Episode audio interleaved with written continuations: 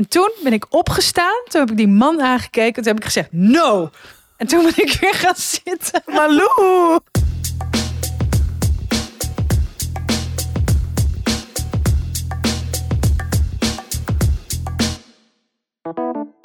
Hallo mensen en welkom bij weer een nieuwe aflevering van Tussen 30 en Doodgaan. Aflevering 93 alweer. Wow. We zitten op afstand. Ja. Waarom? Vrijdagavond. Vrijdagavond inderdaad. Ik ben eh, een glas wijn aan het drinken. Wat lekker. Jij, bij jou Nou, komt de wijn niet. waarschijnlijk uit je poriën. Ik ben lekker een kopje kruidenthee aan het drinken. Lekker. Eh, ja, Tatjana, hoe gaat het met je? Oh, oh, oh, wacht, wacht. Gefeliciteerd met je verjaardag. Sukkel. Holy shit, heb je de ehm, DM's gezien? Nee? Ja, we hebben echt, nou jij hebt heel veel DM's eh, en ik heb ze gewoon allemaal beantwoord. Terwijl ik stond te rossen in de stad. Ik ben, het was een soort van jouw Ah. PA was ik. Wacht even, moet heel even. Leuk. Het lijkt net alsof ik net seks heb gehad en alleen maar op mijn rug heb gelegen. Wacht. En dat mogen de mensen natuurlijk niet denken. Maar Malou is een werkpaard ook in de, bed, in de, wow, in de, in de bedkamer ook zeg. In de bedroom. In de bedroom. Een werkpaard. Ik weet niet wat je net zei, maar ik denk Oh, eh, hele ja. complimenteuze dingen. gelukkig. Eh, nee, Ehm, hoe was het? hoe Ja, was ik ben verjaardag? 32. Het is me Ja, een beetje af te zien. Kijk, ik krijg echt een fronsrimpel. Ik altijd Ja. tegen jou en andere mensen. Je moet echt geen botox nemen. En nu de hele tijd zo. mm. Ja. Ik geef je drie Ehm. maanden. Dan zit je er. Anyway. Ehm, nee, maar ja, het was, het was echt de leukste verjaardag van mijn leven. Het ja, sorry, maar het is gewoon echt zo. Oké, vertel Gordon. Nou.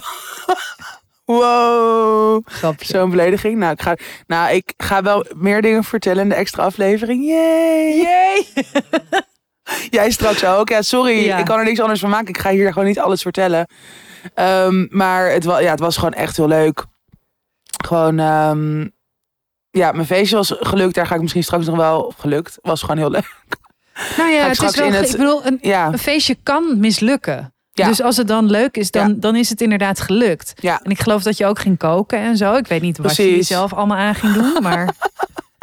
ik ik zal hier straks ook nog in het, in, het, in het weekthema verder over praten. ja, ja.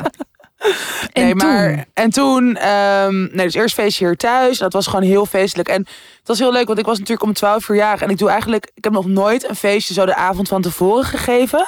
En het Ja. was gewoon, ja, ik weet niet waarom ik dat nog nooit heb gedaan. Het was zo leuk. Iedereen was helemaal blij en uitgelaten. En vroeger vond ik het dus altijd vreselijk om Koningsdag jarig te zijn. Gewoon al die prikkels, al die mensen. En op een gegeven moment heb ik het gewoon die knop omgedraaid. Ik weet niet hoe. En het omarmd. En nu vind ik het geweldig. Want iedereen is blij. Iedereen is ook naar de tering. Waardoor iedereen de hele tijd zit. Zij is jarig, zij is jarig. Meer drank, meer gratis shotjes. Feliciteer haar. Ja. En ik sta gewoon totaal in het middelpunt. En tegenwoordig vind ik dat leuk. Dus ehm, het, ja, het was, het was echt geweldig. En gisteren ook. En de hele tijd met alleen maar leuke mensen. En niet zo, dat vind ik altijd heel kut aan dagen als Koningsdag of Oud en Nieuw. Dat je dan zo van hot naar her gaat. En dat het dan nergens echt leuk is. En Oh, dat heb jullie ik gewoon. vaste spot. Ja, hadden een vaste spot waar ook gewoon op een gegeven moment iedereen naartoe kwam. Dus dat Oh, was wauw. echt, gewoon echt heel random in de Spuistraat. Ik weet niet eens, ik weet niet of daar mensen wonen dat zij bedacht wij gaan draaien, maar er er werd gewoon heel goed gedraaid. En Ja. er waren gewoon allemaal zo verschillende vrienden. Dus het, ja, het was voor mij echt perfect. Ze zijn er gewoon de hele middag geweest, avond. Maar je klinkt echt alsof je net de introweek van het koor hebt gehad. Het is echt niet normaal. Holy shit. Ja, daar kan ik helaas niks aan doen. Eh, hoe gaat het met jou? Nou, eh, ik heb dit allemaal vanaf eh, mijn telefoon bekeken. Het is toch ook wel heel grappig, hè? Want het is echt. Eh, het was gewoon mijn ergste nachtmerrie. En jij stond daar middenin te dansen. Dat is eigenlijk wat er gewoon 24 uur op mijn met Instagram Jules samen, hè? feed- Trouwens, van de, Ook van, met van de samenwerking. Die was ook en op jij- het feest gekomen. Ja, en jij hebt op een gegeven moment ook nog mij voorzien van wat filmpjes in de, in de app. Waar ik verder helaas niet niet over, over ga kunnen uitweiden. Maar eh, ja, Iedereen Eh, heeft genoten. Ja, precies. Ik denk dat er een goede eh, RTL Boulevard eh, redacteur aan jou verloren is gegaan. Want je bent, je, bent, ja, je bent er goed in om op het juiste moment ergens toevallig te zijn. Ja, Maar meer zeggen we niet. Meer zeggen we niet. Wellicht een extra af. Nee. Wellicht in de extra aflevering. Ehm, Dus ja, en verder probeer ik de hele tijd maar een beetje tot rust te komen. Mhm. Eh, want, nou, oh nou, oké, laat ik eerst eventjes eh, vertellen over hoe ik hier gekomen ben. Ik Ja. ging met de trein. En nou, misschien moet ik dan toch eerst wat vertellen over de staat waarin ik verkeer. Het gaat gewoon heel slecht met mijn oma. Ja. En ik kan er niet zo veel over zeggen, want ik ben toch niet van steen. Mm. Schat. En ehm, ja, wat ik heel erg merk is dat ik dus op het moment dat ik daar ben of bij haar ben, dat het heel goed gaat. Dat ik dan precies weet wat ik moet doen. Mhm. En dat, ik, dat alles daarbuiten een soort heel heftig en heel wankel is. Ehm, wat dus heel lastig is als je je boek aan het eh, afronden bent. afmaken bent. Ja, Want, vreselijk. Zeg maar, al dat, dat hele wankele gevoel en al die onzekerheid die je hebt over nou, wat er nu zich allemaal afspeelt en of je het wel goed doet en weet je wel dat. Mhm. Eh, dat projecteer ik nu heel erg op, nou, ten eerste op werk, maar ook eh, gewoon heel erg op je omgeving. Mhm. En ook qua nou, drukte en zo. Dus ik moest vandaag. Het was weer zo erg. Ik moest met de trein van Antwerpen naar Hilversum. Dus ik ben Mhm. nu bij Rinsen. En eh, nou, ik stap al binnen. Ik heb een eerste klas kaartje gekocht. Ik dacht, ik kan niet veel mensen. Dus fuck it. Weet je, het, ik koop een eerste klas treinkaartje. En eh, ik sta. En ik ging zo helemaal opzoeken eerst waar dan die coupés zitten met van die stilteblokken. Echt. Oh ja. Weet je wel, met van die, die. Ik dacht, dan ga ik daarin. Ja. Houdt iedereen zijn bek prima. En dan zet ik mijn eh, koptelefoon op. En dan eh, ga ik gewoon Echt eventjes even echt iets- afgesloten. ja, somebody somewhere kijken of zo. Ja. Nog een keer. en dus ik, ik wacht op de trein. Het was teringdruk. Dat alleen maar klassen met kleuters. Alleen maar kleuterklassen. Maar Wat ik is het alleen, voor bad karma voor jou? Ja, Oh my maar ik dacht alleen maar, komt goed, komt goed, want eerste klas Ja. treinkaartje. Yes, yes, yes. Ik, eh, fuck jullie allemaal met jullie. Er zat ook allemaal ge- gele neon hesjes aan.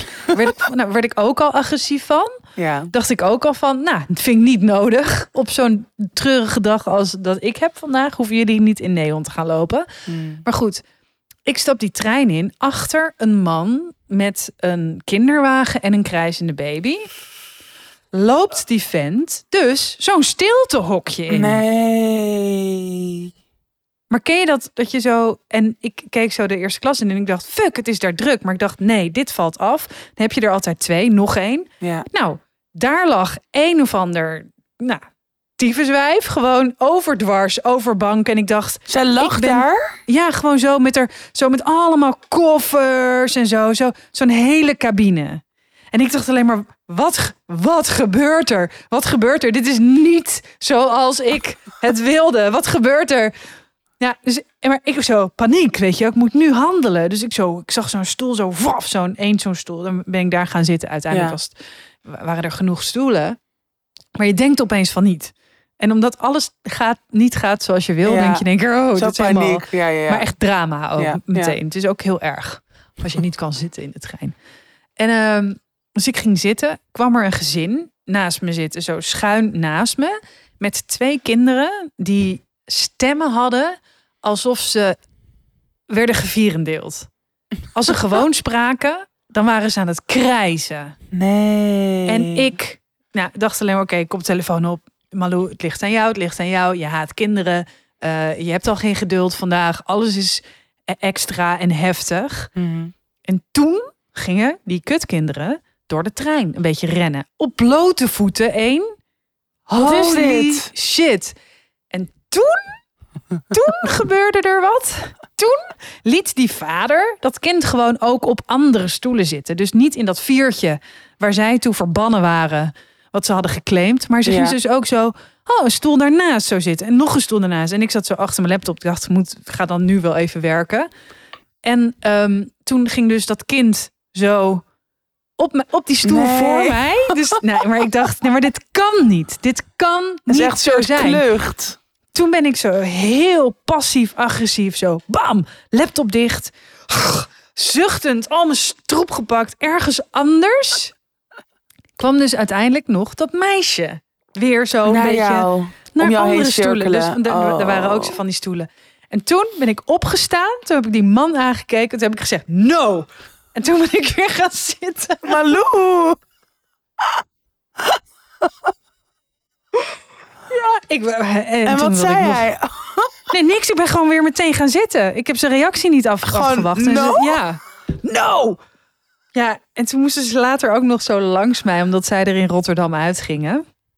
Ja, toen ging er ook nog een of andere muts, ging zo boven mij het stopcontact proberen te gebruiken. Om er, om er telefoon op te la- lazer op. Nou, jij bent alweer klaar met alle mensen? Oh, ja, schat. doe normaal. Ja. Laat me met rust. Ja. Dus nu zit ik hier. Eh, Lekker wijntje. Lekker wijntje drinken, heel goed, verdoven. Wat kan een mens anders? Dat is het. Ja. Ehm, dus dat, dat was er aan de hand. En nou, voor de rest dus, eh, ja, sta ik nu stand-by. Dus het Oké. wordt superleuk als ik wat moet doen. Ja. Nee, of als we midden in de ehm, aflevering zitten. Nou, we kunnen denk ik maar een kwartier praten, dan moet Malou helaas weg. Ja, helaas. Dus eh, nee, ja.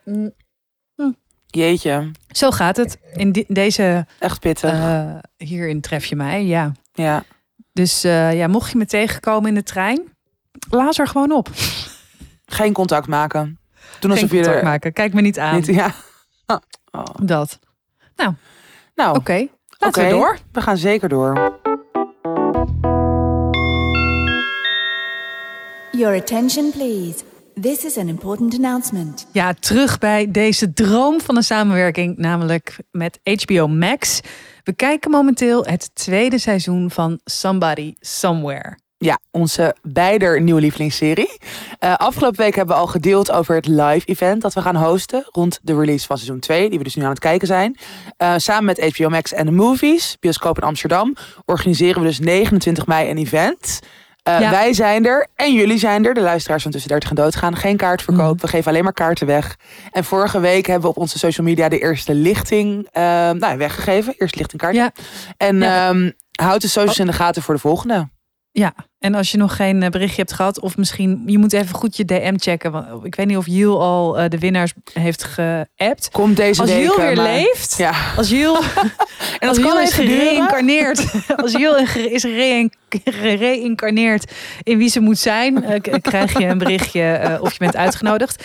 En als je nu hebt gereageerd en ehm, eh, je bent het niet geworden, eh, reageer dan de volgende keer wel. Want we hebben echt veel plekken. We hebben echt veel hopen ja. gewoon, ja. we hopen echt dat het een beetje zo goed komt. Dat, ja, dat we bijna iedereen, die wil eh, komen. Ja. Precies. Maar ik Dus, heb er eh, zoveel zin in. Ik kan echt niet wachten. Nog een Ja. maand.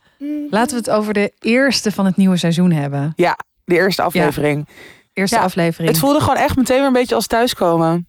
Gewoon Ja, zo, die, die eerste scènes, dat dan Sam en jo Joel... Ik vind het zo moeilijk om zijn naam uit te spreken. Joel? Ja. Nee, dat zij zo dan zo aan het wandelen zijn. En gewoon die grappen die zij de hele tijd over en weer maken. Het is gewoon zo grappig en zo cute of zo. Ik word er gewoon helemaal gelukkig van. Ja, inderdaad. En zij spelen dan dat spelletje of je Ja. eh, iemand eh, zou doen, ja of nee. Of dat je toe zou laten. Pounding or pass, inderdaad. Wanneer gaan wij dit spelletje spelen? Een soort nieuwe Fuck, ik doe dat wel vaak. Eigenlijk, het- ik denk gewoon dat, dat iedereen, ieder mens, dat stiekem wel doet. Ook Toch? onbewust, ja. Onbewust. Ja, je denkt meteen, zou ik, 100%. ermee, zou ik het ermee kunnen of Ja, niet? 100 procent. Dat denk ik ook. en ik day, denk ook dat dat, ja, dat, dat eh, in je natuur zit ook. Omdat je vroeger Ja. moest je gewoon bam, voortplanten, voortplanten, voortplanten. Net als zijn gewoon biologische die, driften. Ja, heb je dat gehoord over die spermadonor? Nee? Ja, er was een of andere spermadonor en die bleef maar sperma doneren, waardoor dus half Nederland familie van elkaar is over eh, twintig jaar. Eeuw. Ja, dat is echt heel vies. Maar die, die- er is vandaag op vrijdag een rechtszaak geweest en die moet daar dus mee stoppen. Maar dat, dat geheel Oké, terzijde. Nou, eh, niks met de serie te maken. Ja. Ehm, nee, maar ja, gewoon zo grappig. Maar ook, ik vind het ook zo goed geschreven. Gewoon Ja. steeds van die super grappige dingen zoals... Nee, hem zou ik niet doen. Ehm hate share. En dan dat, ehm, dat Sam zegt... No, he doesn't. Who hate share. En dan zo... Nee, ja, hij. Weet je wel? Gewoon, en dat dat dan Ja. is waarom je niet met iemand zou neuken. En het is gewoon soort... Dat soort kleine dingetjes vind ik altijd echt de best in series. Dat ik denk, oh ja, je moet er maar opkomen. Het zit gewoon Ja. zo goed in elkaar. En het zegt zoveel over iemands gedrag of over een vriendschap. Dat soort eigenlijk bijzinnen of bijscènes. Eh, en ook dan dat zij op een gegeven moment dan naar huis lopen. Dat, dat Joel weer over zijn yoga vrienden wil praten. En dat dan Sam zegt, no new people. Gewoon zo onaangepast. Ik vind dat echt Heel grappig. heel grappig. Ja, en het is nu zo inderdaad dat Joel woont af en toe bij Sam omdat hij zijn huis Airbnb. Ja. Relatable. Vind ik Ja, voor heel veel grappig. mensen wel. Ja. Ja. Ik vind het ook heel grappig. En gewoon zo knus. Het is, het is een soort. Ja, wat ik ook altijd heel erg leuk vond aan. eh, gewoon een serie als Friends of zo, of Girls. Weet je gewoon dat al die mensen gewoon een soort van elkaars buurt wonen. En gewoon tijd bij elkaar over de vloer zijn. En dat is gewoon zorg die. Ja, de kern van vriendschap of zo. Dat je gewoon. Dat je ook tegen elkaar kan zeggen dat je elkaar fucking irritant vindt. Maar dat je ook gewoon in je onderbroek in de keuken. Weet ik veel. Martinis kan martinis kan maken. En gewoon een soort van kan gaan bouncen. Wat zou ik in deze eerste aflevering doen? Ja. Ik vond, eh, ik was heel erg onder de indruk. En dat hebben we ook in het interview met eh, eh, Bridget Everett. En oh my god, zij heeft me, die, de- die Mary Catherine ging mij DM'en. Echt? Toen je, Ja. had, toen je, toen je Ja. had gestoried. Ja, ik had een story gemaakt over die, dat Ja, interview. we getagd, dat was heel slim. Ik was dat vergeten. En wat En zei ze? Ze zei hele lieve dingen. Ik heb mijn telefoon hier nu niet. Zal ik het voorlezen? Wat zal ik me even pakken? Ja, dat heb ik ook. Oké, wacht. Wacht hier. Wacht hier, Tat. oké, spannend. Och, ik ben echt jaloers. Wat een geweldige vrouwen. Kijk eens mijn telefoon. Het duurt echt heel lang. Het huis van Rins is echt een soort balzaal. Jullie zien het nu op het filmpje als je kijkt. Ik, Ik heb weet hier niet waar mijn ze blijft. telefoon. Nou, ze is er eindelijk weer.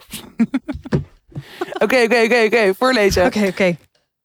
Ehm, Instagram. Boomer.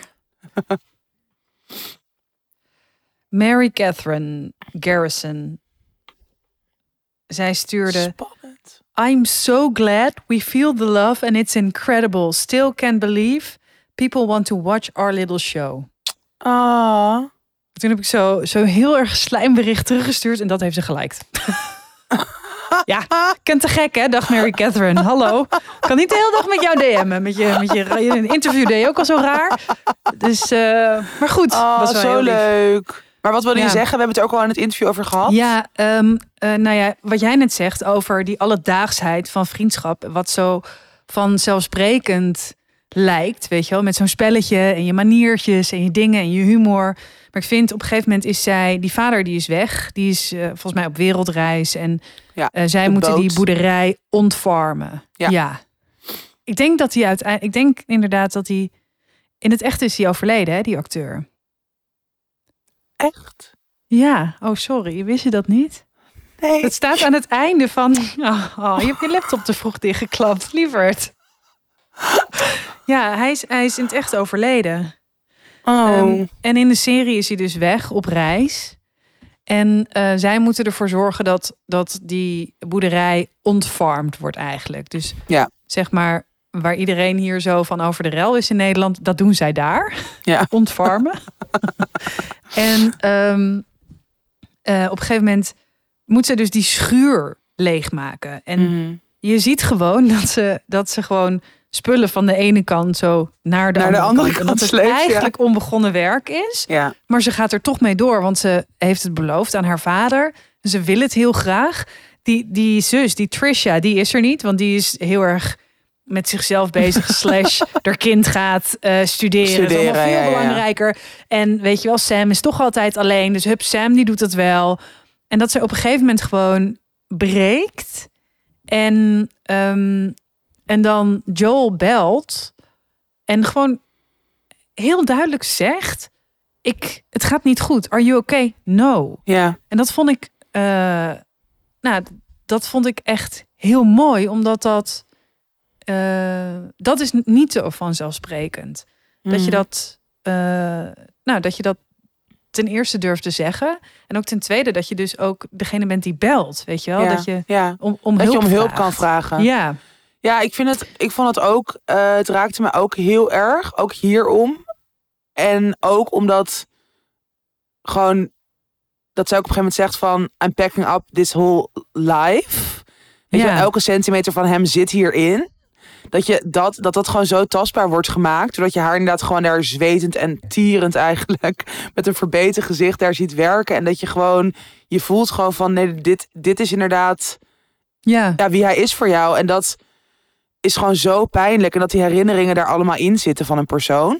Mhm. En, maar ook inderdaad dat om hulp vragen. En ik vind het ook dat die ontwikkeling van een karakter is ook zo, of van verschillende karakters, is zo goed gevat in deze serie. Want je ziet Ja. natuurlijk in seizoen 1 is zij gewoon, vindt ze het heel moeilijk om mensen toe te laten. Is ze nog veel meer inderdaad, kijk, daar groeit die vriendschap met Joel natuurlijk ook. Maar Ja. je ziet gewoon ook hier heel erg ook dat zij dan zegt van, hé, het is toch goed dat papa nu even voor zichzelf iets aan het doen is. Weet je, je ziet gewoon dat die vaste patronen steeds meer aan het losfrikken zijn. En dat is Mhm. gewoon ja, heel mooi gemaakt. En inderdaad, wat jij zegt, gewoon heel ontroerend. Ja, en ook het is zo goed gemaakt, omdat je dus meteen inderdaad wat jij zegt, de toon van het nieuwe seizoen, dus eigenlijk ook waar zijn we achtergebleven, Ja, eh, dat heel goed neerzet hiermee. Ehm, dus je hoeft niet meer te, wen- te wennen aan die vriendschap eh, waar je in seizoen 1, weet je wel, waar je in bent meegegroeid. Je zit er meteen weer in. Wat ik ook zo goed vond was, dat is echt in de aller, allereerste scène, en nog, nog niemand is in beeld geweest, ga je zo langs van die fotolijstjes en dat je dan ja. eh, de man van Trisha er afgescheurd Ja. Dus je, je merkt gewoon aan alles. Ja. Zij is nog steeds zo boos en gefrustreerd over dat haar man is vreemd gegaan. ja, met haar beste vriendin. Ja, en dat vind ik ook zo goed. Van eh, eh, op een gegeven moment gaan zij eh, eten met z'n drieën. Ja. Wat zo heel gênant wordt. Wat weet je wel, dat zij- heel ongemakkelijk is. de Potloodtest. ja. Ja. de potloodtest. En dat zij er zo'n tube mayo onder doet. Ja. Dat is heel grappig. Maar op een gegeven moment zegt Joel van... ja, of je gaat gewoon bij hem terug. Ik bedoel, als je niet wil scheiden, ga gewoon bij hem terug. En dan zegt Sam van... Nee, natuurlijk niet. Hij is vreemd gegaan. Ik denk alleen maar... boeien. Boeien. Ga terug. Nou en? Ja, ja, maar het is natuurlijk ook, maar dat is gewoon heel, dat is ook bijvoorbeeld wat Sam natuurlijk bij haar zusje, kijk, die, die, die ex van haar is gewoon een lapswans. Ja, dus het is niet alleen dat vreemd gaan, het is natuurlijk gewoon, en dat weet Trisha denk ik zelf ook wel, maar het is natuurlijk, dat, ik vond dat ook, ook heel ontroerend ergens, dat zij gewoon zei van ja, maar ik wil gewoon niet gescheiden zijn. Ja, dat precies. daar dat dan weer zo'n vrouw zijn. Ik wil niet zo'n vrouw zijn. Dat weer een hele soort identiteit. Wat ook weer te maken heeft met natuurlijk normen. En dat je weer opnieuw moet beginnen. En dat zij dan inderdaad een soort van... Oké, wat vind je van mijn titel tegen, tegen Joel die gay is? Dus hij echt zo... Ja, Ja. boeien. ik wil hier niet over praten. Maar dat je gewoon merkt van... ah, ze heeft gewoon bevestiging nodig. Want ja, waarschijnlijk... Nou, ik- we zijn nog niet zo ver. Maar ik kan me voorstellen dat in dit seizoen... Dat zij bijvoorbeeld weer gaat daten op een gegeven moment. En dat je gewoon zo... Dat herkende ik ook wel een beetje. Dat je gewoon denkt... Oh ja, ik wil niet iemand zijn die bijna tien jaar een relatie had. En die nu opeens weer single is. Dat, soort, Ja, precies. dat wil ik nu wel zijn. Ja. Jij is echt zo te lachen. Ja, nee, ik maar dat soort op- rollen, weet je wel. Dat, Ik ja. vond de opmerking ook zo goed dat ze zei eh, dat ze had geprobeerd om met de man van die beste vriendin van Ja. haar te neuken. Dat ze zei: She fucked my husband, I tried to fuck his, hers. En, dat- en dat ze dan helemaal zo gaat uitleggen dat het bijna is ja, gelukt. is gelukt. Zo grappig. En dan zo, whatever, dan niet. Kijk wat je mist. Ja, precies. Ja, ze is gewoon... Even in deze, ze is gewoon zichzelf heel erg aan het overschreeuwen. Maar ik vond Mhm. haar ook, dat, dat zij, ehm, de actrice ook in ons interviewtje inderdaad, dat je ziet bij haar ook echt dat er, en dat ze in deze aflevering al, dat er gewoon echt een ontwikkeling gaat plaatsvinden in haar karakter. En ook als ze dus dan haar dochter gaat uitzwaaien om naar college te gaan inderdaad, dat ze dan zo zegt, oh laat me een foto maken. En dat ze zich omdraait en dat ze dan zo, ze, ze barst gewoon, ze kan elk moment in huilen uitbarsten, maar dat was gewoon niet laten zien aan haar kind. En dat ze Ja. zegt, oh ja, wacht, ik moet even de camera openen. Weet je, en dat je gewoon, zo, zoveel gevoel zit er gewoon in dat soort, Ja, ja, echt, echt prachtig. ja, wat had ik nog meer opgeschreven? Die moeder trouwens is ook weer zo Oh grappig. Moest jij, ja. Ja. ik moest hier zelfs wel een beetje aan jouw oma denken. Ik moest aan, aan mijn oma denken, ik moest aan mijn moeder denken, ik moest aan zo aan iedere recalcitrante bitch die ik ken, moest ik denken. Ik moest aan mijn hele familie denken. En aan jezelf. Ja, ja precies. Aan mijn oma. Ja. ja, ik vind het echt dat zo grappig. ja dat want zij gewoon- zit nog steeds in die soort, ja, in rehab eigenlijk. Maar het lijkt Ja, bijna en- een soort nou, Ze heeft een beroerte gehad, hè? Oh ja, ja, precies. Dus ze zit inderdaad Ja. in die rolstoel ook. En dat, dat dan Sam dan naartoe, want die vader heeft zo'n lijstje achtergelaten van ja, dit moeten jullie allemaal doen. Nou, inderdaad de farm ontfarmen, maar ook elke dag naar mama gaan. Nou, op die eerste dag dat ze dat lijstje vinden, zeggen ze ook ja, dat doen we morgen wel. Dus je merkt Ja. ook dat Trisha en Sam er geen zin in hebben. Maar dan Mhm. gaat Sam toch maar weer wel. En, ehm, en dan ook zo van, Oké, heeft, ze ges, heeft ze gesmoked? Heeft ze gerookt? Ja. En die, die moeder zit er echt zo als een soort kind in die rolstoel met een soort ziek zuur gezicht. En dat ook die begeleider of ja, verpleger zeggen van ja, sorry, maar we kunnen er gewoon niks aan doen. Ze is gewoon onhandelbaar. Ja. Soort, Oh ja. ja. Oh ja. ja. Ja, inderdaad. En dat je dus al bij, al bij binnenkomst krijgt te horen... oh, je hebt vast heel veel goede verhalen van vroeger. Zegt die gast achter Ja. de balie. En zij zo, yep. Ja. Oh. Eh, Ja. Wat ik ook heel grappig vond, is ehm, dat... dat herken ik van toen ik eh, nog heel lang vrijgezel was Hm. dat eh, mensen dan vroegen of ik dan Daan meenam. En dat zie je ook op Oh, dat ja. etentje. Zegt ze op een gegeven moment: eh, Do you want you and your buffer? jij en je buffer willen jij en je buffer komen eten. Een soort van Ja. degene die even het, het plekje warm houdt totdat, weet je wel. Dat vond ik ook. ehm, daar heb ik mezelf best wel aan gestoord. Dat ik zo altijd maar werd gevraagd of. En ik denk dat mensen Daan gewoon aardiger vonden dan, dan dat ze mij vonden. Nee, maar ze doen dat het dan bijna. Ja, maar ook gewoon Ja. om dan een soort van dat ze denken dat jij dat nodig hebt of zo. Ja, Dat jij een soort van anders eenzaam en alleen voelt als je gewoon bij een, ja, weet ik veel. Maar het is ook raar, want Trisha is zelf ook gewoon alleen, dus who cares, weet je wel? ja.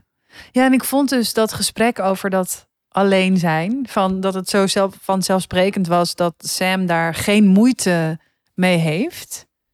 ehm, vond ik ook heel goed. Van ja, maar zij is gewend. Zij is altijd alleen. Ja. Super Ja. kwetsend. Ja, gewoon over iemands gevoelens heen gaan. Ja, Mhm. ja. Wat vond je het allergrappigst? Ehm, ja, ik, ik denk toch wel die scène dus in de keuken dat ze dan op een gegeven moment dus dat ze dan gewoon dat etentje gaat doornemen en hoe crazy Trisha is. En dan komt Dat op een gegeven moment ook onderbroek zo binnenkomt. Ja, dat zij in haar onderbroek zo binnenkomt. En dat ze dus op een zuipen zetten. En dat dan die vriend ook nog komt. En dat zij dus gewoon op een of ander random nummer gewoon ape shit gaan. Daar gewoon aan het rondspringen zijn.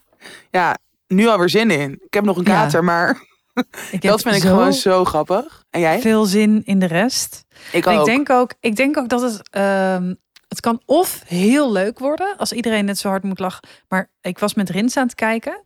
Die is echt soort van, ja, is bijna gênant. Die is echt aan het gillen van het lachen. Dus misschien, misschien moeten we hem eruit Misschien moet. Rinse thuis blijven. Dat je zo, als iemand hoort lachen, dat ik zo, ja, ik ken die gast niet. Het is mijn verloofde, maar verder boeien. Ik durf, nee, ik durf gewoon, ik durf hem niet meer mee te nemen. Wordt Gelukkig gaan zo al mijn lezingen over trauma's en zo. Ja. Dus dan, dan is het nooit lachen. Ja, maar, maar serieus, die was echt aan het gillen. Heel leuk. Ja. Ik heb echt zin in de volgende ik heb er heel veel zin in. En in Volgende week weer. Aflevering Volgende week 2. Ja, eh, blijf lekker meekijken. Ja. 29 is dus de laatste twee afleveringen. Live event, social media Max. checken. HBO Max. See you later. Nou, gaan we naar het hoofdonderwerp. Het hoofdonderwerp. Verwachtingen. Het hoofdonderwerp zijn de verwachtingen. Eh, Des levens. de, de, de verwachtingen des levens. En een belangrijk ding in jouw leven is jouw verjaardag. Ja, dat klopt. Ja. Nou, het is geweest. Jouw verjaardag is Ehm. een soort van maan, zo, die om jou heen. Dan weet ik veel. Ik Hoezo? ben heel slecht in. Eh, Ik wilde ik vind een het heel gewoon... goed metafoor maken, ja, maar dat nee, was jammer. het helemaal niet. Het Ja, lukt gewoon even jammer. niet. Dat kan. Niet te veel van dit jezelf hebben, meid. ochtends. Jij gewoon echt ziek dronken in zijn huis. Joejoe. Ehm, nee, maar ja, weet je wat grappig is? Ik had dus dit jaar eigenlijk geen verwachting van mijn verjaardag. Ik had er, of nou, natuurlijk niet geen verwachtingen, maar echt heel weinig. En misschien ook wel om mezelf een beetje in te dekken, want dit was dus het eerste jaar dat ik het gewoon totaal anders ging vieren dan de afgelopen acht jaar of zo.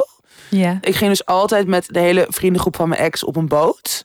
En dat was gewoon mijn verjaardag. En dat Ja. was perfect, want je bent de hele dag onder de pannen. Je hoeft niet, soort, dus wat ik net zei, na te denken van... oké, waar gaan we naartoe, waar is het leuk? eh? Eh, altijd goede muziek, want een paar van die vrienden zitten, zitten in de muziek. Gewoon, ik vond die vrienden fucking leuk. Dus het was perfect. En dit jaar was natuurlijk, ja, dat ging niet gebeuren. Ehm, en ik dacht, oké, ik ga wel een feest geven. Want ik wil gewoon, ik wil het gewoon vieren. De afgelopen maanden Mhm. waren soms echt best wel pittig. Ik ga straks twee maanden naar Amerika. Dat is bijna de hele zomer. Dan zie ik al mijn lievelingsmensen niet. Dus dit is wel het moment om gewoon nog even een soort moment te pakken of zo. Ehm, dus ik dacht, nou, ik ga een feestje geven. Koningsnacht, avond, whatever. Maar ik heb er gewoon, ook omdat ik het best wel druk had de afgelopen weken met die EMDR begonnen, heb ik vorige week over gehad, die tussenruimte. Dus ik was ook niet echt heel erg ermee bezig of zo. Ik dacht steeds, oh ja, komt wel, komt wel, komt wel.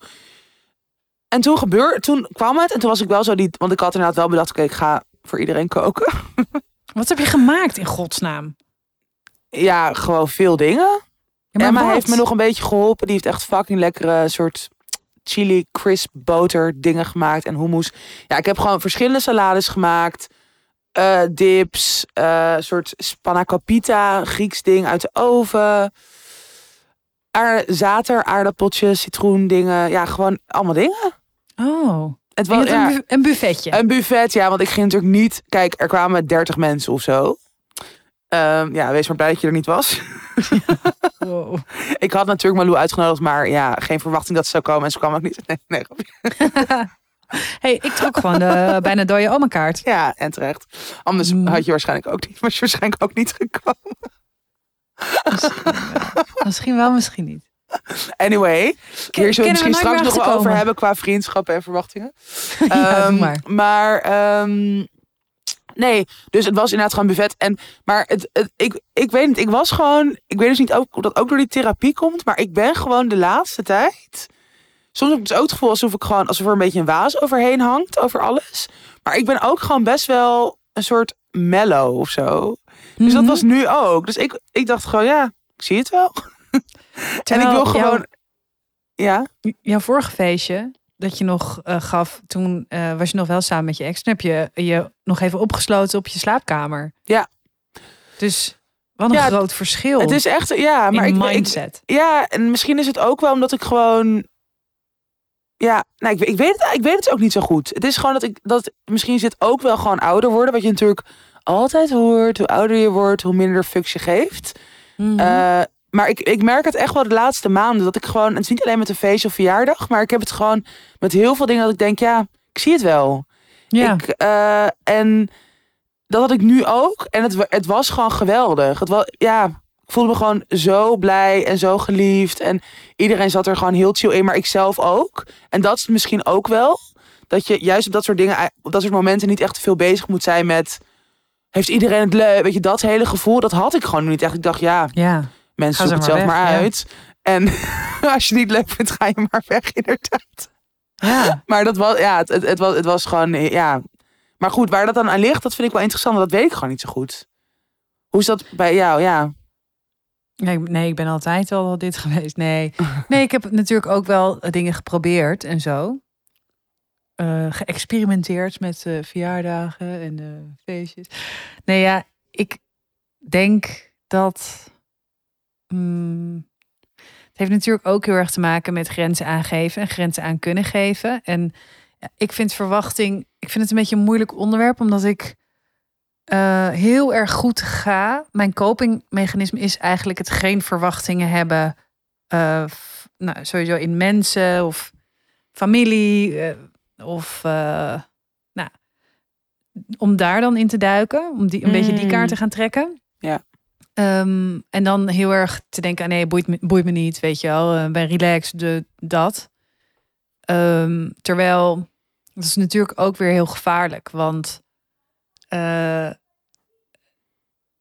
verwachtingen hebben en dat sommige dingen nakomen. En dat je iets met iemand deelt en dat je ergens uit kan komen met iemand als die verwachtingen niet eh, zijn zoals ze gaan, weet je wel. Dat is natuurlijk ook gewoon het leven. Dus ja, ja, ik kan nou ja, wel vooral als, als een soort van je... Ja, ja, als een soort van recalcitrante puber met oh, niemand boeit mij wat. En dat, dat herken ik heel erg als ik denk aan, aan wie ik was, weet je wel, zo. Ehm, maar dat is helemaal niet, ja, zo wil ik niet meer mijn leven inrichten. nee.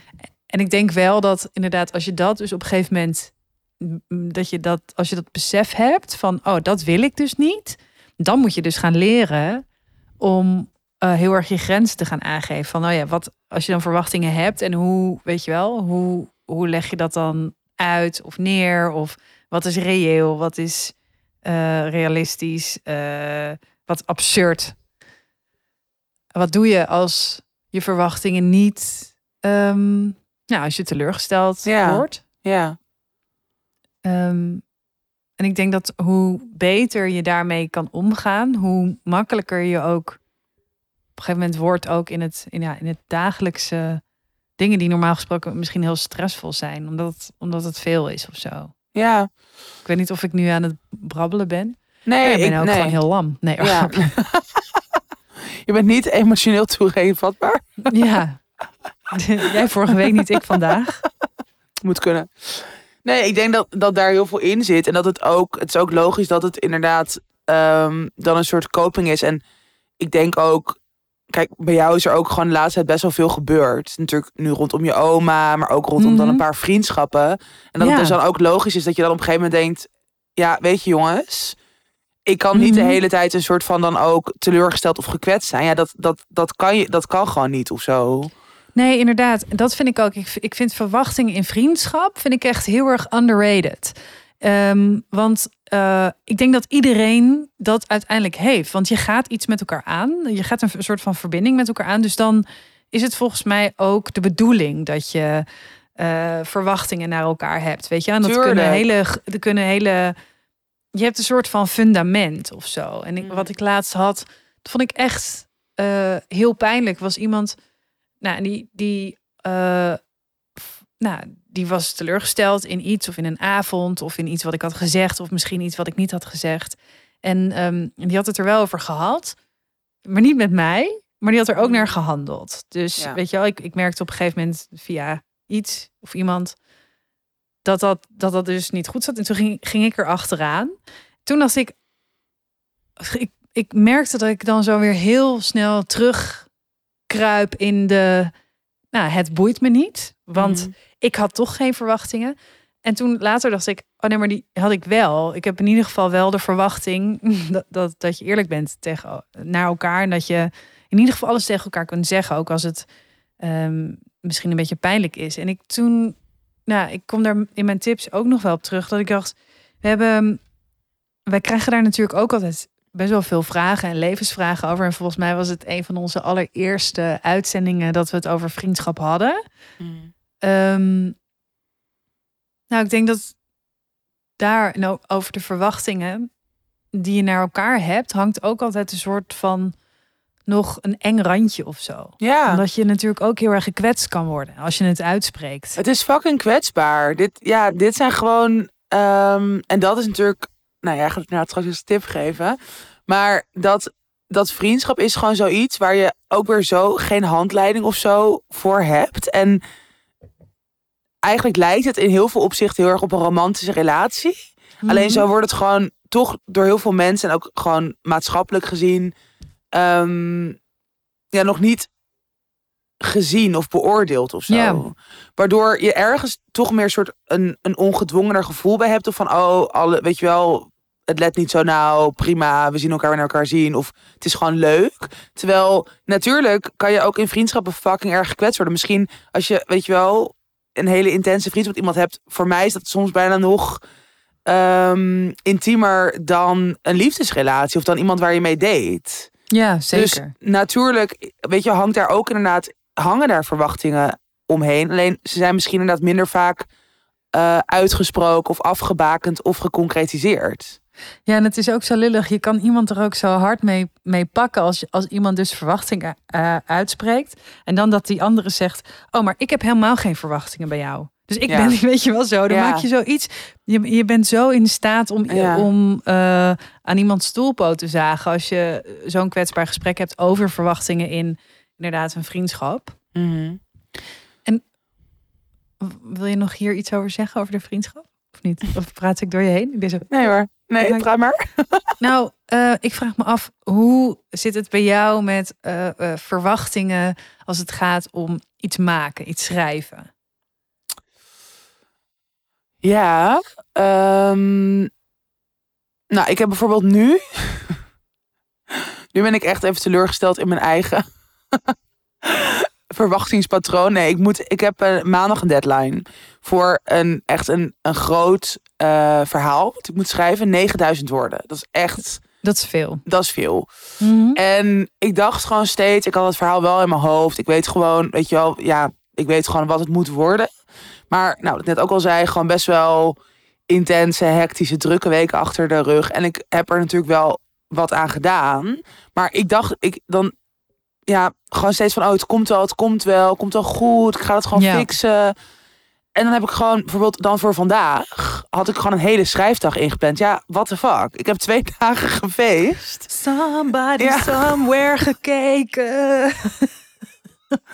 Misschien. en misschien Sex in the City. Ehm, massage genomen. Nog treuriger. Nee, die massage is echt een goed idee. Nee, maar dat, dat ik dan echt denk van, hè, maar ik ken mezelf toch? Dan zou je toch, want daar heeft het toch ook heel erg mee te maken met verwachtingen. In ieder geval naar jezelf Ja. toe of naar het maken toe. Dat je denkt, oké, maar nou, wij zijn nu allebei al jaren schrijver. We doen dit al jaren. Dan zou je toch op een gegeven moment wel moeten weten wat realistisch is. Of wat haalbaar is qua aantal woorden of qua, weet je, dat. Ja, en dat heb ik dan gewoon zo verkeerd ingeschat. Mhm. En dat, maar het is weer teleur, dat ik aan de ene kant dan wel een beetje in mezelf teleurgesteld kan zijn. Maar, en dit is eigenlijk hetzelfde als net. Dus ik merk dat daar wel echt iets aan het shift is bij mij. Dat ik ook wel kan denken, ja, soms gaat het dan gewoon even zo. Dus dat het ook Ja. wel, ik kan dan best wel mild naar mezelf zijn. En ook denken, ja, oké, dan moet ik dit weekend gewoon twee halve dagen werken. En ik ga misschien eh, die opdrachtgever mailen dat het een dag later wordt. Ja, Ja, de wereld vergaat niet. Maar dit is weer een soort thin line, wat jij net eigenlijk ook Ja. zei, tussen is dat mild en realistisch zijn eigenlijk? Of is het ook een soort half afgestomd zijn? nou, ik en ik denk dat het daar steeds wel- balanceren is, daartussen of zo. Ja, nou, Rinse zei nu wel tegen mij van, ja, je merkt al vrij snel of het lukt, ja of nee. Of je een goede dag hebt, ja of nee. Als jij nu ehm, vanaf het begin bij alles wat je schrijft of leest van wat je hebt geschreven het kut vindt, kan je Ja. beter gewoon je laptop dicht doen. Ja, Want het heeft gewoon helemaal geen Nee. zin. Maar ik heb mezelf, ehm, ja, weet je wel, mensen verwachten iets van me, want mijn boek moet af. ja. Nog een maand of zo om eraan te werken. Bent aan het herschrijven. Mensen zijn het aan het lezen. Die zijn aan het wachten Mhm. eh, op nieuw, eh, nieuwe hoofdstukken. Ja. Dus dan eh, vind ik op de een of andere manier, verwacht ik dan van mezelf dat ik er alles aan moet doen of zo. Dus dan moet ik van mezelf ook eh, al die uren achter die laptop zitten. Ook als Ja. er niks uitkomt. Dat vind Ja. ik dan, dat denk ik dat ik dat verplicht ben aan anderen of mezelf of zo. En wat ik ook best wel heel frustrerend eh, vind, is dat ik me elke keer een gevoel van euforie inbeeld. Dat, dat je gaat hebben op bepaalde momenten in het schrijven. Ehm, weet je wel, dat je trots bent op jezelf en dat je zo, ah, dit is eruit of zo. En dat komt gewoon niet. Dat je, dat je denkt, nee, want strometeen is het af en dan gaat het, komt het volgende. Dus ik dacht Ja. gewoon dat ik me op dit moment, want mijn boek is in principe af en ik krijg ook al mensen zeggen er hele lieve en mooie dingen over. Ehm, maar ik voel het niet. En dat is Maar natuurlijk, ja. dat verwacht je. Je verwacht dat als je die laatste, dat laatste woord hebt gezet, je bij wijze van die end hebt opgeschreven, nou dan valt er iets van je af en dan weet je wel zo. En ik denk alleen maar "Ja, opnieuw wat is dat. Maar had je dat bij je vorige boek wel? Dat je dat dat moment Nou, kwam?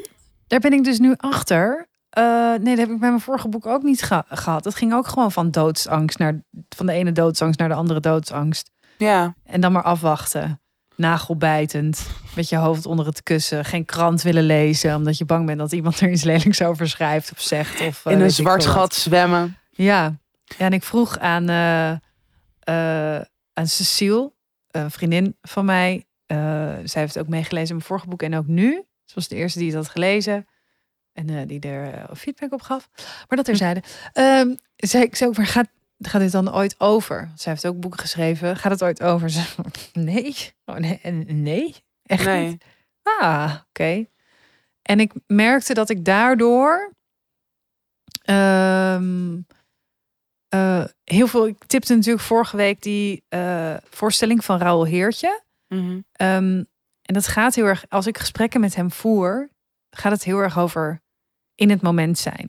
Weet je wel, je bent in het moment. Je bent nu iets aan het maken. En daar gaat het eigenlijk om. En eh, hij eh, is ook aan het meelezen.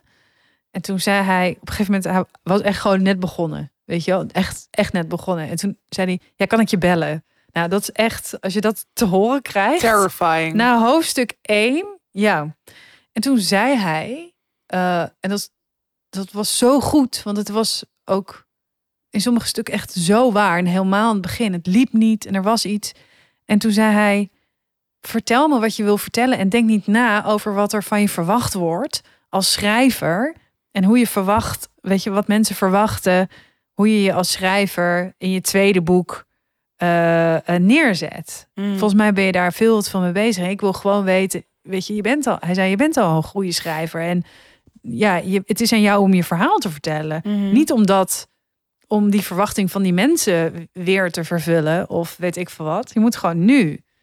En dat denk dat dat misschien ook wel weer eigenlijk wel weer terugkomt bij jou. Dat het bij jou nu op de een of andere manier heel erg goed gelukt is om bij dingen waar je normaal gesproken, nou laten we zeggen, een jaar geleden nog hyperventilerend op je eigen bed eh, met de deur dicht eh, op je eigen feestje was, ehm, nu gewoon heel erg kan genieten van het moment en eh, heel erg in het nu kan zijn. Ja, maar ik denk dat het ook heel erg te maken heeft. En dat sluit ook wel aan op wat jij zegt over soort die verwachting, bijvoorbeeld als een boek klaar is. Maar dat heeft denk ik iedereen wel met dingen van, oh, als ik dit doe of als dit gebeurt, dan Ja. dit. Weet je, dan ben ik gelukkiger of dan, dan ga ik me echt tevreden voelen of dan zoiets.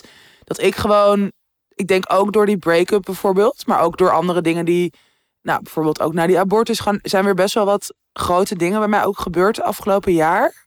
Mhm. En dat ehm, ik gewoon bijvoorbeeld nog drie jaar geleden mijn leven nu zo anders had voorgesteld. En zo'n andere soort verwachting had van, nou ja, de toekomst, waar we ook vorige week over hebben gepraat. Maar dat ik echt drie jaar geleden nog dacht van, oh ja, ik ga met de guy waar ik nu al, nou toen was ik zes jaar of zo met hem samen. Daar ga ik gewoon waarschijnlijk kinderen mee krijgen over ongeveer drie of vier jaar. Nou ja, kijk waar ik nu ben, totaal anders. ja, Maar ik voel me nu eigenlijk gewoon steeds gelukkiger worden in de positie waar ik nu in zit. En in het leven dat ik nu voor mezelf aan het creëren en vormgeven ben. En ik denk dat daarin ik dus ook zie van, oh ja, je kan heel veel verwachtingen hebben. Of dat nou is inderdaad ook koophuis, baby, gewoon die hele shebang. Weet je wel, wat nog Mhm. steeds natuurlijk voor heel veel mensen de norm is. Of de verwachting van, mijn leven gaat zo uitzien als ik in de dertig ben of whenever. Ja.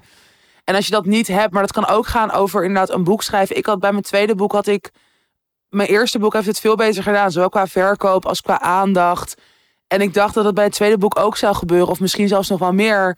Is Ja. niet op die manier gebeurd. Alleen als ik daar nu ook op terugkijk, ja, ik ben er zelf heel blij mee. Ik heb, ik heb nog steeds Mhm. prachtige reacties. Ik heb geweldige werkkansen daarna weer gekregen. Dus ja, fuck die verwachtingen of zo. Want het loopt Ja. toch altijd allemaal anders. En dat is soms natuurlijk frustrerend. Het is echt niet dat ik soort altijd in het moment kan zijn of tevreden kan zijn. Of eh, helemaal niet. Ik, ik ben driekwart van de tijd enorm gefrustreerd met het leven. en altijd Hey, nog sluit- zoekende. Sluit aan in de rij. Maar ga niet naast me zitten in de trein. Dus dat is, dat is er ook. Maar het is ook, dat ik, het is ook ergens heel verademend om je dat te realiseren. En om dan gewoon een soort, ja, zoveel mogelijk wel met die flow mee te gaan hoe het komt of zo. Ja. Eh, en dit is hoe ik er nu over denk. Waarschijnlijk over drie maanden weer totaal anders. Maar dat zien we dan wel. ja. heb, heb je verwachtingen van je reis naar Amerika? Ehm, nou, valt dus ook wel mee. Maar ik vind dat dus. Ik, ik wil er dus ook niet te veel over nadenken. Omdat ik dus dan wel bang ben dat ik. Je het gaat jinxen. Ja, maar ook dat ik dan. Want inderdaad, de vorige keer was het natuurlijk overal echt geweldig. Ehm, en ja, het gaat. Misschien wordt het weer geweldig, maar het wordt sowieso anders. Dat kan gewoon niet anders. Ja, Mhm. dat, dat heb ik net helemaal gezegd. Het, het leven gaat natuurlijk totaal steeds. Ga je er mensen ontmoeten die je eh, ook vorig jaar hebt ontmoet? Eh, denk het wel. Ik ben benieuwd hoe dat is. Want dat Ik is ook. natuurlijk, als je aan zo'n perfecte herinnering eh, gaat nou, dus dat je dus met iemand anders, met iemand gaat afspreken. Iemand anders. Hoe kom ik daar nou op? Uh, als je dus met iemand gaat afspreken met wie je, uh, wie je dus al echt een fantastische met iemand, tijd somebody somewhere gaat afspreken. Somebody somewhere gaat afspreken. Dan uh, ben ik benieuwd hoe dat dan gaat. Dat kan dus of inderdaad of het gaat goed, of het gaat ook. En dan zie je elkaar waarschijnlijk nooit meer. Ja, dat denk ik dat. ook. En, maar goed, ik sta er dus nu eigenlijk best wel relaxed in. Ja. Um, maar we gaan het zien. Ik, ik ga er dus natuurlijk over vertellen. Vroeger, uh, toen ik vroeger, nu heb vroeger. Ik over vroeger, toen ik uh, regisseur was van het programma De Overnachting mm -hmm. uh, op Radio 1 was een interviewprogramma met allemaal houten kwamen daar van de heinde er verre en die kregen dan een zendertje en dan had ik een heel mooi interview voorbereid en dan mocht Filemon het doen. Dat. Super. Ja, en, maar daarvoor ontmoet ik dan heel vaak al uh, deze mensen. Dus aan de bar, want die checkte dan. Het was in een hotelkamer, dus die checkte dan in. En dan zat ik, vaak waren ze dan tien uur. En dat was om middernacht. Zat ik al twee uur met die gast zo een beetje warm te houden en te praten en zo. Zo grappig. En uh, uh, toen ben ik één keer, was echt heel erg. Eén keer zat ik zo aan de bar te wachten. Mhm. En toen kwam er een uh, meneer naar me toe. Uh, geen ja. Nederlandse meneer. Een, een, een zakenmeneer. Oh my god. en die zakenmeneer die vroeg... Are you my rose? Die dacht dat ik een hoer was. Wow. Ook echt my rose. My Bezitterig. Ja. dat. maar goed, dan zat ik daar dus al heel vaak um, met gasten. En dan leer je iemand best wel kennen. En dat is dus bij heel veel mensen waarvan ik dacht: oh, daar heb ik echt geen zin in. Die, die bleken dan heel leuk te zijn, maar ook dus. En andersom. ja, en andersom. Dat mensen gewoon helemaal niet leuk waren. Wow. Gewoon echt niet. Maar zo interessant. Maar dit is weer eigenlijk ja. bevestiging van dat het altijd een soort anders is dan jij. Of niet altijd, maar je verwachtingen. Ja, ja, match je eigenlijk gewoon nooit. Nou, dat is de les. Ja, de les is aan het eind van de streep maakt het allemaal geen reet uit en ik ben geen hoer. ja.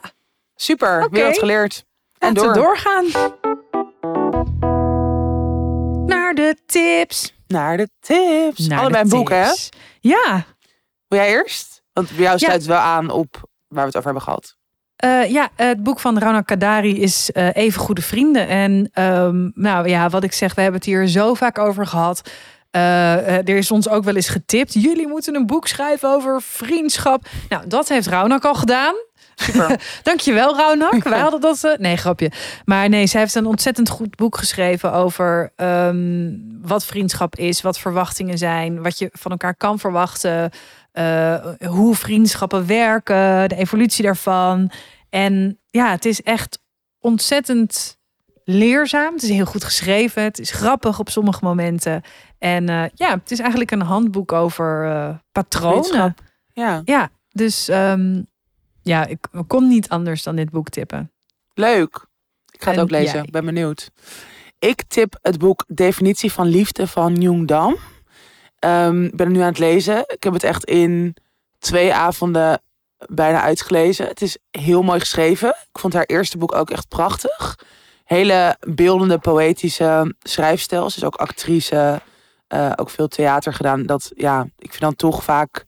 Dat lees je dan wel een beetje in door of zo. Als je op die manier al mhm. hebt nagedacht of speelt zelf. Um, en het gaat over ook allemaal thema's die wij eigenlijk ook best wel vaak bespreken. Uh, liefde, het gaat ook over verwachtingen, uh, relatie die uitgaat, um, uh, wel of niet moeder willen worden, die mhm. keuze, maar ook gewoon echt een hele zoektocht naar jezelf en wat je nou eigenlijk diepst van binnen wil en wat bij je past. En dus echt ook heel goed geschreven. Dus dit is ook um, ja, echt een fijn boek om in te duiken. En ik denk dat veel lezers dit ook mooi zullen vinden. Of lezers, luisteraars. Maar ja, lezers als je Luisteraars die gaan lezen. Precisely. Ja.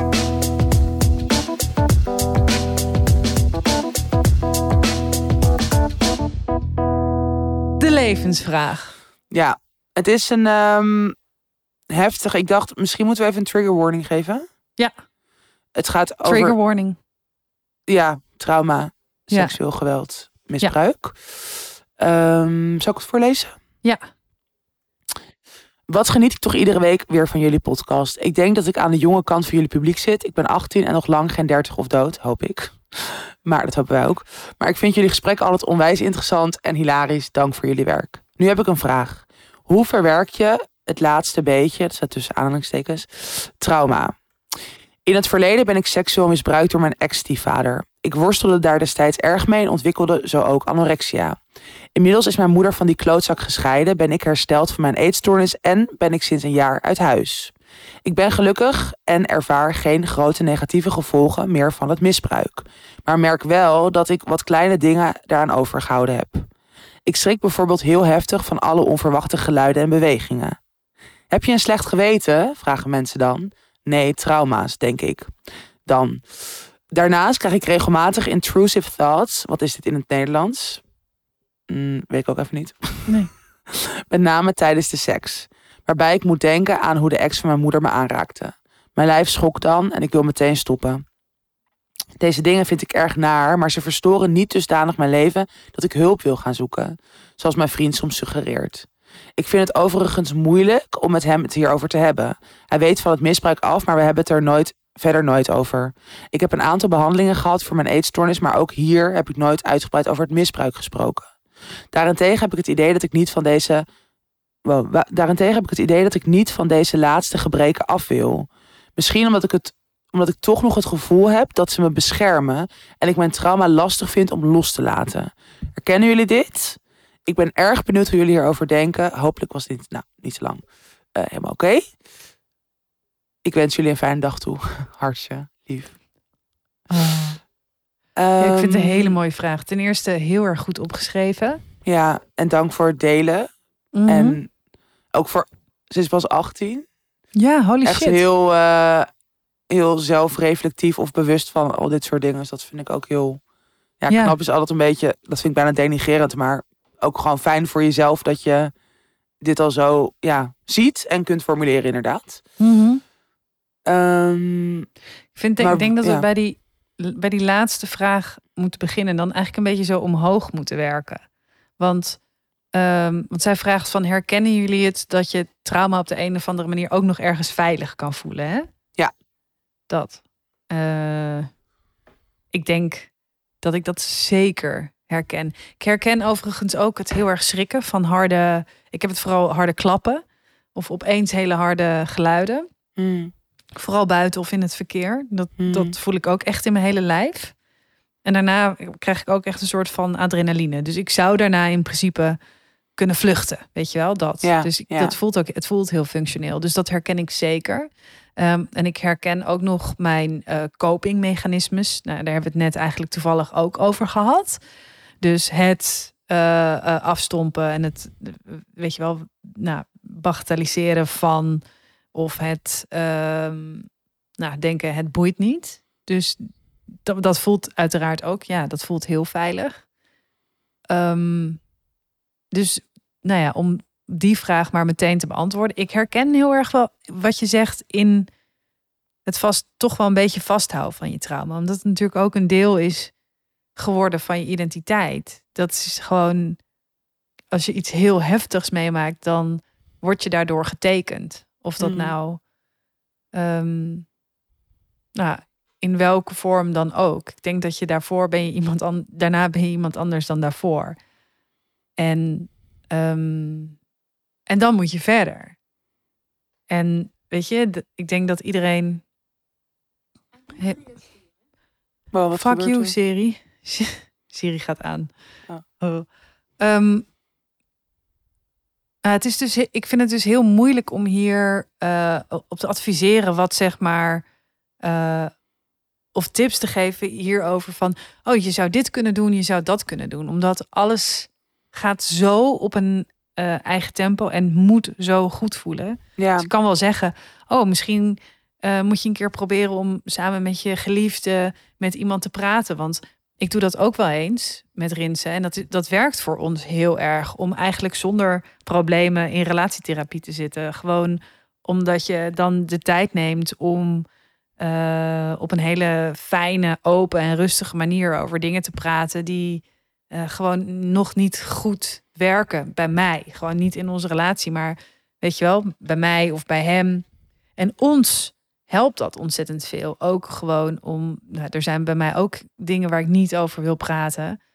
Wat weer lastig is. En dan, ik ga daar niet naartoe om dan op dat moment daarover te praten. Maar we gaan er wel naartoe om te kijken van, nou, hoe, hoe, hoe gaan we hiermee om? En kan dat? Kunnen we daar, weet je wel, kan, kan je daar een manier in vinden wat, wat dan fijn is voor iedereen of zo? Maar ik heb ook heel erg, ben heel erg bang dat als ik dan zeg, nou, dat, dat moet je eens proberen.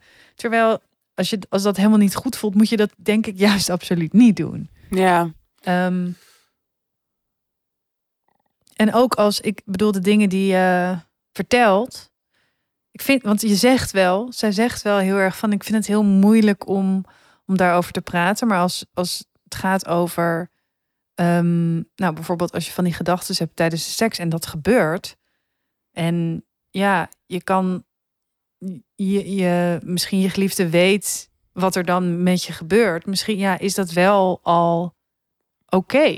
Weet je wel dat dat gebeurt? Dingen mogen er ook zijn. Ja, ja ik denk dat ehm, inderdaad even eerst daarop reagerend.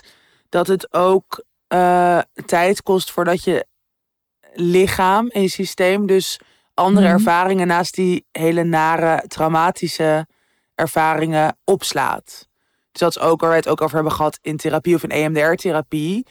Ehm, je lichaam slaat dingen op, de negatieve, heftige dingen, maar natuurlijk ook de positieve dingen. Maar als Ja. je eerst gewoon die traumatische shit, dat is natuurlijk, dat, dat zet zich zo vast, dat er ook, nou, nogmaals, tijd overheen moet gaan, denk ik. En dus ook hopelijk heel veel fijne, prettige ervaringen, voordat het ook misschien überhaupt iets meer geneutraliseerd wordt of zo. Ja. Ehm, en ik sluit me verder heel erg bij jou aan dat. Kijk, ik herken het ook heel erg. Bij mij, nou, als ik alleen over mijn eetstoornis al daarnaar kijk. ehm, dat ik ook heel lang dat nog nodig had. Omdat ik gewoon niet goed mijn emoties kon reguleren. Dus daarom had ik bijvoorbeeld eetbuien nodig. Of juist heel Mhm. obsessief restrictief gedrag. Omdat ik niet wist wat ik met bepaalde gevoelens aan moest. Ja. Ehm, alleen, en ik, ik wil inderdaad, ik, heb, ik, ik denk dat het gewoon geen zin heeft om, om een soort allemaal inderdaad hele concrete tips te gaan geven van, ja, dat kan van alles zijn, inderdaad.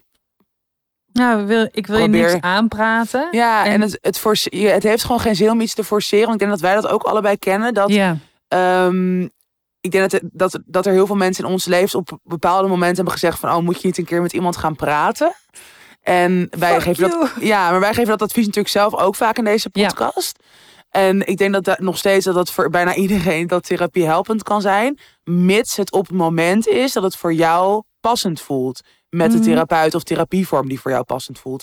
Forceren heeft gewoon geen zin. Ik heb echt talloze therapieën gedaan die niet op dat moment voor mij passend waren en waar ik ja, nou niks aan heb gehad is misschien te te Ja, maar waarvan je beeld maar- over therapie ook wel is veranderd. Waardoor de stap ook steeds groter werd toen het echt nodig was. Ja. Maar ik denk ook dat, ik denk, nou, ik denk als we één, als ik één tip mag geven, was ik één goed antwoord, denk ik dat wat je nu doet, heel goed monitoren. Hoe, weet je wel, dus misschien een, eh, zou, je, zou je dat gewoon kunnen opschrijven. Misschien eh, maandelijks, weet je wel. Gewoon hoe, hoe je een beetje terugkijkt op en hoe het gaat. Zodat ja, dat is je, mooi. Ja. als het, zodat op een gegeven moment als er dingen veranderen, dat je dat ehm, kan herkennen van jezelf. En dat je misschien af en toe terug kan bladeren. En, want ik kan me ook zo voorstellen dat je herinnering doet ook hele vreemde dingen met eh, eh, hoe je je iets herinnert. Ehm, dus misschien is het ook fijn om over een paar jaar te kunnen terugbladeren en kunnen denken: oh, wacht, dat had ik toen ook. Of oh, toen eh, was ik veel rustiger. Of toen had ik daar meer of minder moeite mee. Oh, dit is heel erg afgenomen, dit gevoel. Of misschien wel versterkt. En dan, ja, ik denk dat dat heel goed is. Want, nou ja, als je dus ook zelf kan zeggen van... hé, hey, ik ben wel heel, ik ben nu wel gelukkig. En ehm, het gaat eigenlijk ook best wel goed met mij. Dan, eh, nou ja, en als ik zo kijk hoe, hoe goed je... Nou, een hele mooie reflecterende, op jezelf reflecterende mail. Dus Ja, en ik denk ook, ook dat monitoren is ook in die zin tussen aanstekens goed of voor jezelf misschien helpend om. Stel je merkt op een gegeven moment wel van, oh ja, ik denk of ik. Kijk, je kan je, ik zeg niet dat jij dat doet, maar dat herken ik bij mezelf. Je kan jezelf soms ook iets aanpraten van, oh, het gaat heel goed of eigenlijk ben ik lekker bezig. Terwijl je dan ook op een gegeven moment misschien denkt, "Mm, is dat echt zo? Of hou ik mezelf het ook een beetje voor, omdat ik het Ja. ook heel eng vind om hulp te zoeken of dat ik er gewoon geen zin in heb, want het gaat fucking belastend zijn en intensief en waarschijnlijk heel veel doen. Ja. En door dat monitoren kan je misschien ook over een paar maanden of over een jaar of over een paar jaar denken van, oh ja, hmm, ik zie nog wel bepaalde patronen of ik zie dat het eigenlijk toch wel een paar keer per maand, dat het wel even heel heftig is. Ja, Ja. misschien is het nu toch wel tijd of ben ik er nu wel meer aan toe, ook als het nog steeds fucking eng en heb Mhm. ik er geen zin in, om wel bijvoorbeeld hulp te zoeken of weet ik veel. En een hulp kan ook, hoeft niet per se altijd een therapeut te zijn. hè. Het kan ook eh, iets zijn waar je heel erg ontspannen van wordt. Of weet ik veel, mindfulness. Of juist met meer mensen in je omgeving daarover praten. Maar dat je gewoon dat een beetje voor jezelf in de gaten houdt. Ik denk dat dat, eh, en dan als dat wel nodig is, wat je er wel aan toe bent, wel misschien er nog iets Ja. mee te doen. In wat voor vorm of wat voor manier dan ook. Dat dat gewoon, ehm, ja, misschien wel Ja, zou en kunnen helpen. Ja, en inderdaad weten, helemaal wat je aan het eind zegt, echt super herkenbaar. Dus je bent nou, gewoon niet gek of niet raar. Of eh, dat is echt heel normaal. Ja. Welkom bij het traumaclubje. Lekker schrikken van allerlei dingen. ik vind dus ook altijd, als mensen mij laten schrikken, dan, dan moet ik bijna, dan denk ik echt, hoe kan je me dit aandoen? Ja. Terwijl ik ga altijd zo lekker op van die Instagram filmpjes waar, waarin mensen, ze mensen laten schrikken. Vind ik een van de grappigste dingen op mensen die van paarden vallen en kinderen die van die tegen dingen aanlopen. Nou, dat is echt mijn top drie. Een sick soul, dat wist wel. en orca filmpjes. Oh, ik had nu. Nee, dit, deze is echt. Dit is het ultieme filmpje. Ik zal hem wel eventjes delen op de Insta. Het is dus een orka in gevangenschap. Die Zielig. eh, heel zielig. En die moet zo. Er zit een man op zijn hoofd. En die moet er dan zo af en bla bla bla. En op een gegeven moment s- moet hij die man zo in de lucht gooien. En dat doet hij. Dus die man die maakt zo'n hele mooie duik. En die orka die komt eraan en die zwemt. En die ploft zo bam op die vent. En die begint zo op die vent in te springen. En hij eh, redt het. Maar die orka gaat hem dus zelfs op land, zeg maar, op de kant nog achterna. Gewoon 100% revenge. Het is zo mooi. Het is mooi. Je hebt natuurlijk ook die hele docu Blackfish, waarin het niet goed gaat. Zijn er Ja. heel veel mensen overleden. Maar hier, deze guy eh, eh, overleeft het. Good for him. Maar hopen dat hij daar nooit, nooit meer. Dat hij echt gewoon, weet je, boontje komt om zo'n ja, boontje. ja, ja, ja. Goed dat hij nog leeft, maar hopen dat hij er, dat hij zo is ja, geschrokken. ja, ja, dat zodra hij een orka plaatje ziet, dat hij in zijn broek pist. Met rust laat. Dus Oké, Ja. nou delen. eindigen we toch, Dat gezegd eindigen we hebben. toch luguber. Eh, de extra aflevering komt eraan in deze dagen. Het is altijd eventjes... eh, nou, Spannend, wanneer precies? morgen of overmorgen, dinsdag of woensdag. Ehm, oh, misschien is het wel handig om te zeggen. Mensen die nu de, het boek Pose aan het lezen zijn. Eh, ehm, we gaan het boek nog niet bespreken. Want wij... eh, ja, ik, ik heb, heb gewoon nog niet gelezen. Ik heb er helemaal geen tijd voor gehad. Geen ruimte in mijn hoofd.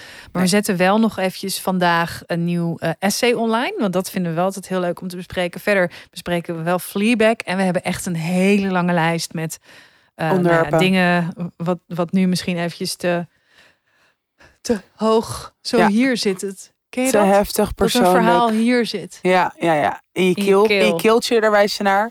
In mijn Eh, maar dat gaan we wel eh, allemaal bespreken in een extra aflevering. Dus wil nou, je dat, dat, wordt horen? echt super gezellig. Malou gaat eindelijk huilen, denk ik.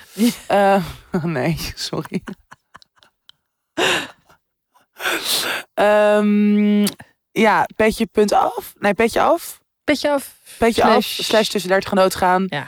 Voor wat luttele eurotjes per maand kan je onze zoetgevoiste stemmetjes één extra keer luisteren. Precies. Vaak met heel veel juice. Nou, nu wordt er denk ik ook he- ja, heftige shit gedeeld. Maar het is vaak, eh, nee. Gewoon heel veel intieme persoonlijke dingen delen we. We lezen allemaal boeken. We kijken series, docu's. Het is een dolle boel. Dus sluit Het je aan als je wil. Sluit je aan. Kijk Fleabag seizoen 1. Gaan we het uitgebreid over hebben. Ja. En eh essay gooien we nog even in de stories. Ja, en wil je met ons samenwerken? Net Ja, zoals HBO. Max. Wil naar Jul. Die gekke Joe. Ik heb een hele andere kant van die meid gezien op mijn feest. Echt van Ja, genoten. gekke Jul, hè? Eh, maar ze is ook heel professioneel. We love her. Tussen 30 en doodgaan at gmail.com. Ehm, wil je met ons levensvragen delen? Kan via onze Insta, maar ook via de mail. Kan altijd. En... Tatjana gaat nu al haar eh verjaardag. Ik ga nu alle DM's lezen. leuk. Ik stuur gewoon heel veel hartjes. Ehm, Oké, schatten. Tot volgende week. Tot later. See you later. Doei.